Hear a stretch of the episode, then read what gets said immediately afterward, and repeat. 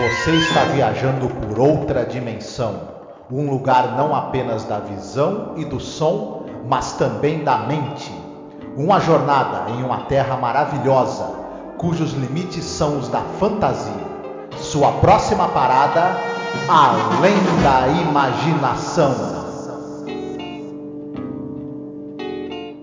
Olá, eu sou a Angélica. E eu sou o Marcos. E hoje nós viemos aqui com um pedido muito importante para você que nos acompanha nesses quase 14 anos de podcast. Nos últimos tempos, o apoio que vocês têm dado para a gente tem sido muito importante, tem nos ajudado muito e a gente pensou numa meta para poder modernizar a aparelhagem que a gente tem para poder começar a fazer lives. Volta e meia fizemos algumas lives, principalmente agora durante House of the Dragon, né? E quem nos acompanha sabe que nosso equipamento ele é muito rudimentar e dessa vez a gente quer tentar chegar numa meta aqui para poder pegar um bom notebook para que eu possa fazer as lives com o Marcos, fazer lives semanais, a gente gerar mais conteúdo, fazer mais coisas ao vivo, ter mais interação com os, os nossos ouvintes e espectadores. E óbvio, né, para você ter um notebook melhor, não é o computador positivo que eu tenho aqui na minha casa, é uma coisa mais cara, né? E detalhe, nem é um notebook de ponta, assim, o melhor notebook gamer, nada disso.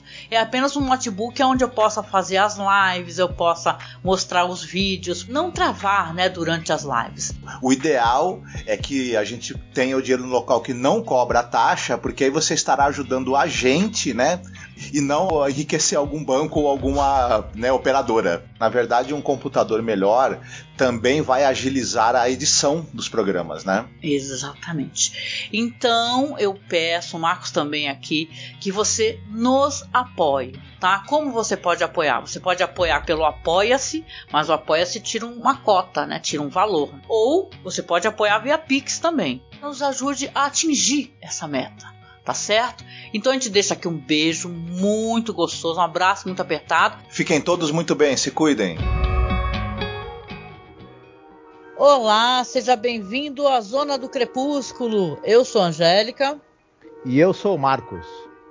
Hoje nós iremos falar sobre o episódio que tem a primeira participação de um grande ator, né, que é já era um ator famoso de séries televisivas e tal, já tinha uma ligação anterior com Rod Serling, que é o Mickey Rooney, né? Episódio de hoje, que é o quinto episódio da quinta temporada, no geral da série também é o 125, é o Last Night of a Jockey, né? Que é o episódio de um homem que perde tudo, né, Marcos?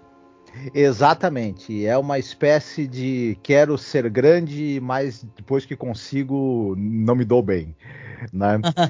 e é dirigido pelo Joseph M. Newman, nós já falamos dele, né? Ele uhum. dirigiu em Praise of Pip, por exemplo, e ele já falamos de, dele, que ele, que ele dirigiu dois filmes que eu adoro, um deles que é o Guerra entre Planetas, né, por exemplo, só para citar Sindicato do Crime, enfim, um cara aí com a carreira no, no cinema aí, e também é, também dirigiu episódios de séries importantes, né? Uhum. Pois é, Marcos, realmente tem muitas informações interessantes. Esse é um diretor que a gente já havia comentado que realmente é do episódio de grande sensibilidade, né? O Joseph M. Newman, né? Você já até havia falado uhum. sobre a carreira dele, etc, né? Mas eu não sei se você concorda comigo. Eu acho que a grande estrela do episódio, até porque é uma atuação única, né? É, é, são monólogos, né? Apesar dele estar tá atuando com o próprio personagem dele, assim, outra, né? A gente vai explicar. Mas o Mickey Rooney aqui eu acho que ele tá realmente uma força da natureza, né? Ele é impressionante nesse papel dessa pessoa ao mesmo tempo intragável, né? Desprezível sobre vários aspectos, frustrada, uhum. né? E ao mesmo tempo gera pena, né, do espectador ele é, ele é pequeno no significado de ser é, cruel, né? E repulsivo e por aí vai, né? Uhum. É, eu, é, interessante esse, esse, episódio. Ele me lembrou bastante aquele que a gente já comentou da segunda temporada, se eu não me engano, que é o é, Nervous Man in a Four Dollar Room, né? Que tem Sim. uma baita atuação do Joey Mantel. E aqui a gente tem uma fórmula um tanto quanto parecida. A gente vai falar mais detalhadamente sobre o episódio e eu acho que o nosso é, perceber o quanto, é, o quanto quantas semelhanças existem entre os dois episódios e aqui a gente tem uma atuação também muito é, intensa do Mickey Rooney, né? É, eu não vou falar muito detalhadamente da carreira do Mickey Rooney, porque ele tem entre séries de TV, filmes e, e aparições em programas de TV, ele tem mais de 300 e poucos créditos. O cara, ele, é. ele começou nos anos 20 e foi até os anos 2000, né? Sim, Enfim. começou bem jovem, né, o Mickey Rooney, né? Mas eu acho que tem uma relevância que antes da gente poder abordar o episódio, fazer a sinopse, falar de detalhes, que a aparição do Mickey Rooney nesse episódio, ela se dá devido a, a, a, outros contatos que ele teve com escritos do Rod Serling. Né? Uhum. E até se a gente pega essa série nova, que é apresentada pelo Jordan Peele, que, é, que tem um episódio chamado The Comedian. Quando a gente conversou sobre a série, a gente falou, eu, eu recordei, falei, olha, gente, esse episódio aqui especificamente está fazendo referência ao episódio da série clássica, uhum. interpretado pelo Mickey Rooney. E realmente é, é uma história, o The Comedian, sobre um cara que ele também ele vai é, tendo seríssimos problemas porque a comédia dele para fazer sucesso, o estilo de comédia dele vai tomando coisas importantes da vida dele no mundo real, né? É tipo uhum. assim a troca da risada pela própria vida dele, tirando a essência dele, o que é importante para ele.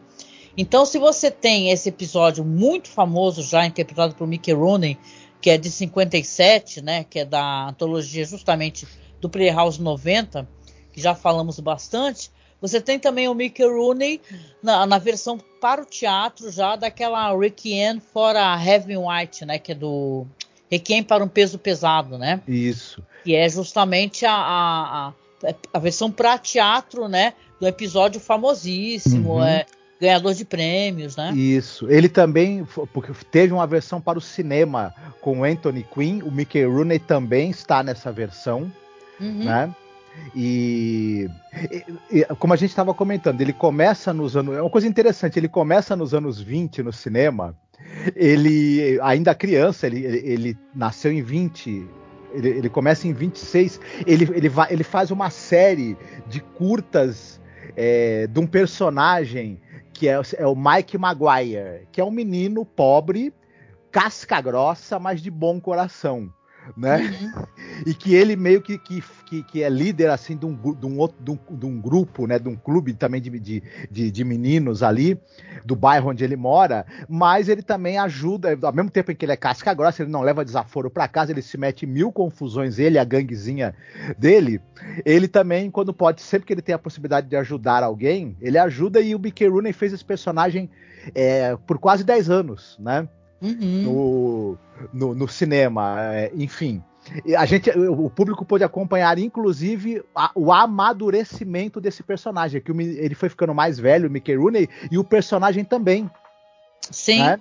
E foi amadurecendo também. Ele, ele, de um menino terrível, ele foi, ele foi ganhando no, ao longo do tempo uma personalidade mais doce, à medida que ele foi ficando mais velho. Então é interessante isso. Ele também esteve naquela uma, numa das comédias mais famosas de todos os tempos, que é aquela Deu a Louca no Mundo.